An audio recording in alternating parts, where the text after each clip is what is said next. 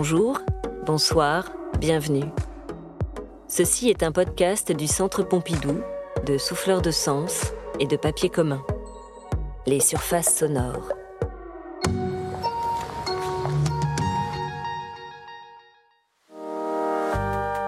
Louise Bourgeois, Precious Liquids, mille neuf cent quatre-vingt-douze. Au bout de l'allée centrale du quatrième niveau du Centre Pompidou, on tourne sur la droite.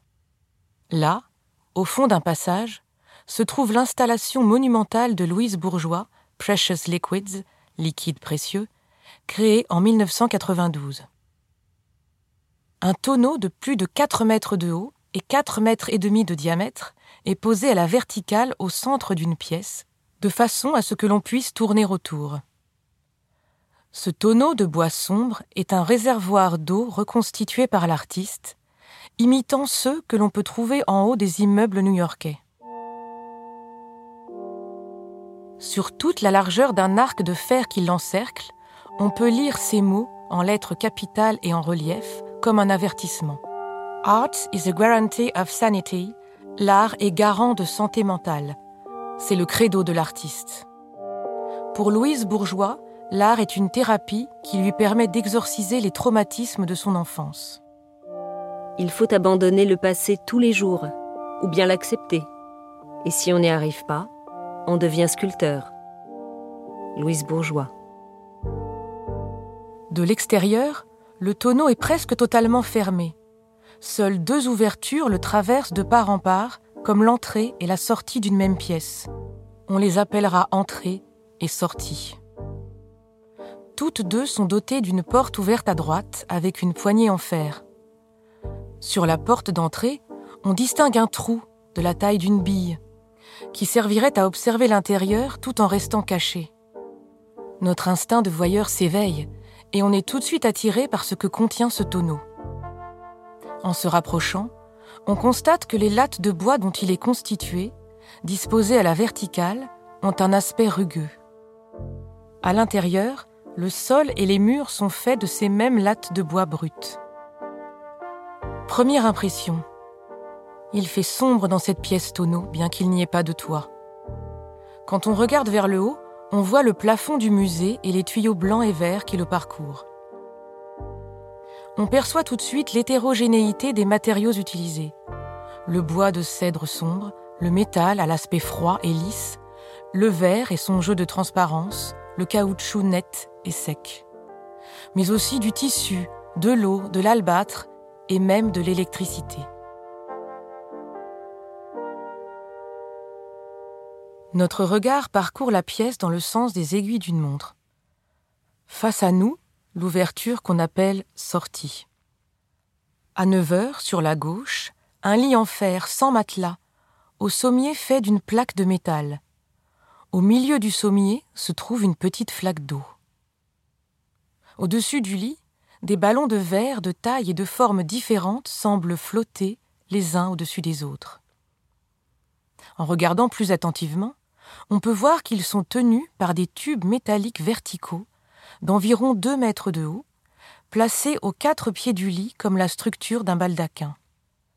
Chaque tube est hérissé de part et d'autre, sur toute sa hauteur, de petites tiges en métal horizontales, se terminant en arceaux, qui permettent de tenir les ballons de verre comme quatre arbres, dont les branches métalliques porteraient de lourds fruits de verre.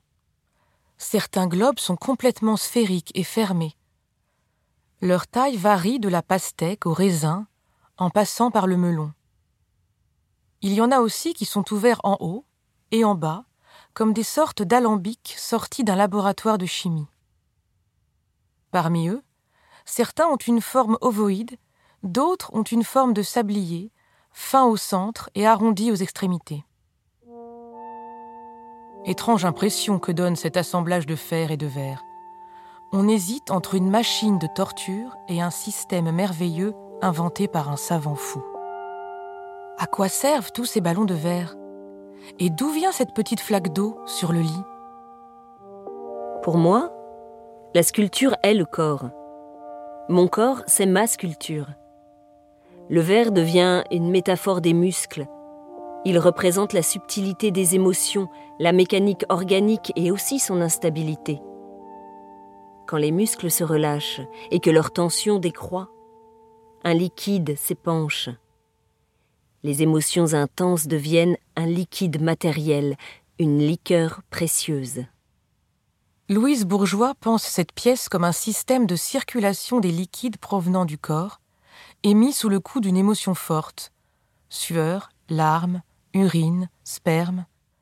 L'eau qui s'est écoulée des ballons de verre forme une petite flaque sur le lit.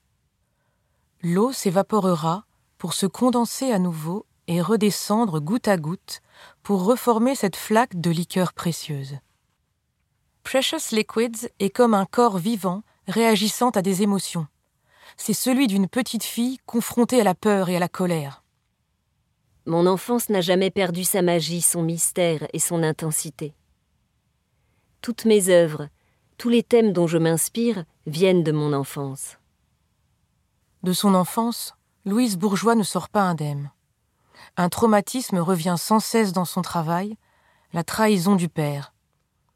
Dans les années mille neuf cent vingt, alors que Louise est adolescente, Louis Bourgeois, son père, entame une relation adultère avec la très jeune Sadie, la gouvernante de Louise et de ses deux frères, sous le regard tacite de la mère. Louise Bourgeois crée Precious Liquids pour faire la paix avec ce passé.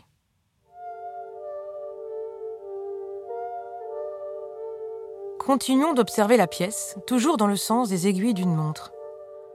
À droite du lit et des ballons de verre, la sortie qui se situe face à nous. À droite de la porte de sortie, deux sphères en bois posées au sol, hautes d'un mètre environ, à l'aspect irrégulier. Elles sont peintes dans une couleur jaunâtre, passée, qui laisse transparaître par endroits la couleur sombre du bois. Surdimensionnée par rapport au lit, elles ramènent l'artiste à sa taille de petite fille. Elles évoquent les pelotes de laine qui peuplaient la maison familiale, car les parents de Louise Bourgeois collectionnaient tapisseries et sculptures. Leur maison était aussi un atelier de restauration où Louise Bourgeois prêtait main forte dès l'enfance. Notre regard se prolonge sur la droite pour tomber sur une étrange sculpture lumineuse, plus petite, posée à même le sol. Cette sculpture est haute d'une vingtaine de centimètres. Elle est d'un blanc laiteux, sa surface est lisse comme du marbre. Elle diffuse une lumière très douce grâce à une ampoule qui l'illumine de l'intérieur. C'est comme une présence maternelle, rassurante. Elle s'appelle Trani Épisode. Sa forme ?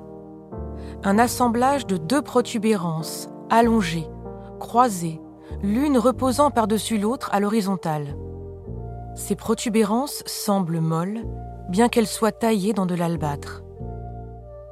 Elles ressemblent à des pénis au repos ou encore à des seins à la forme allongée. À l'extrémité de chaque protubérance, on distingue une forme de téton.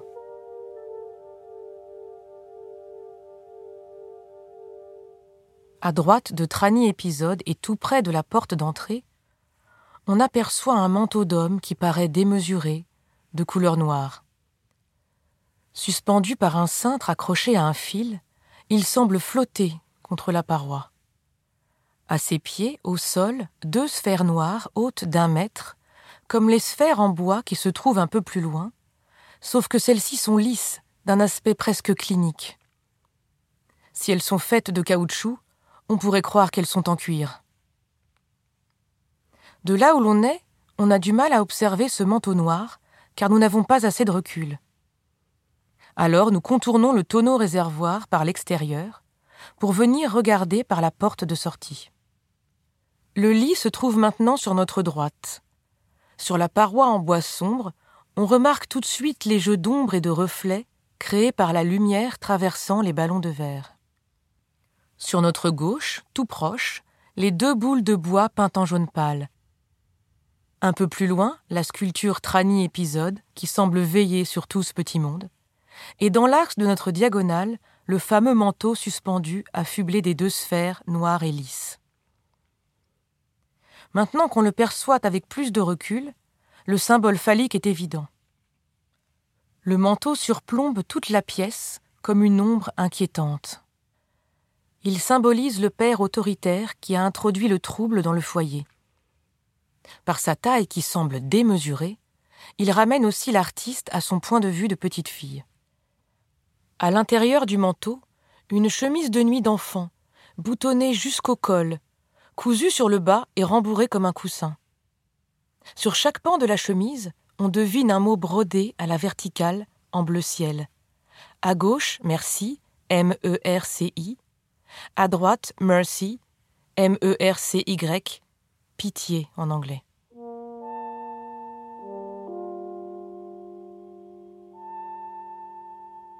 Louise Bourgeois assemble des éléments opposés, verre et liquide, tissu et pierre, bois et métal, masculin et féminin.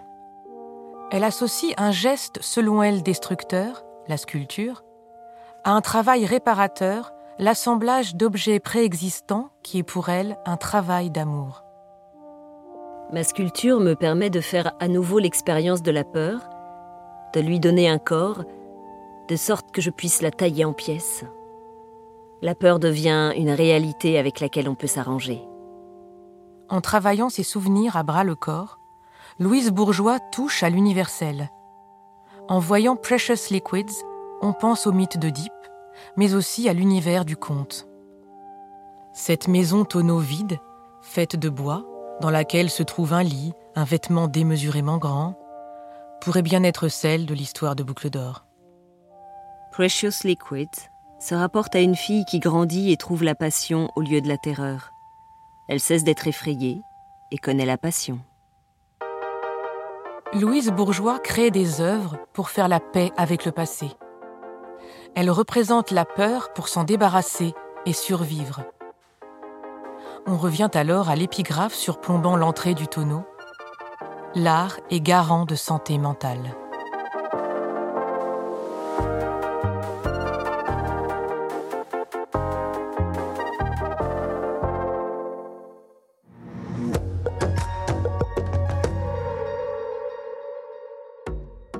C'était Les Surfaces Sonores, un podcast du Centre Pompidou, de Souffleurs de Sens et de Papier Commun. Merci pour votre écoute. Voix, Sabrina Bailleul, Émilie Bougouin et Vincent Schmitt. Écriture, Émilie Bougouin, Delphine Coffin, Olivier Font, Clara Gouraud, Elisa Hervelin, Alice Maxia, Charlotte Mounier, Chloé Cantin, Claude Tanguy. Musique, Maxime Daoud. Habillage musical, sixième son. Enregistrement, Yvan Gariel. Mixage, Antoine Daon. Direction artistique, Charlotte Mounier. Nous remercions tout particulièrement Souad, Mariam, Jean-Luc et Jean-Michel, Agnès, Tatiana et Sabrina.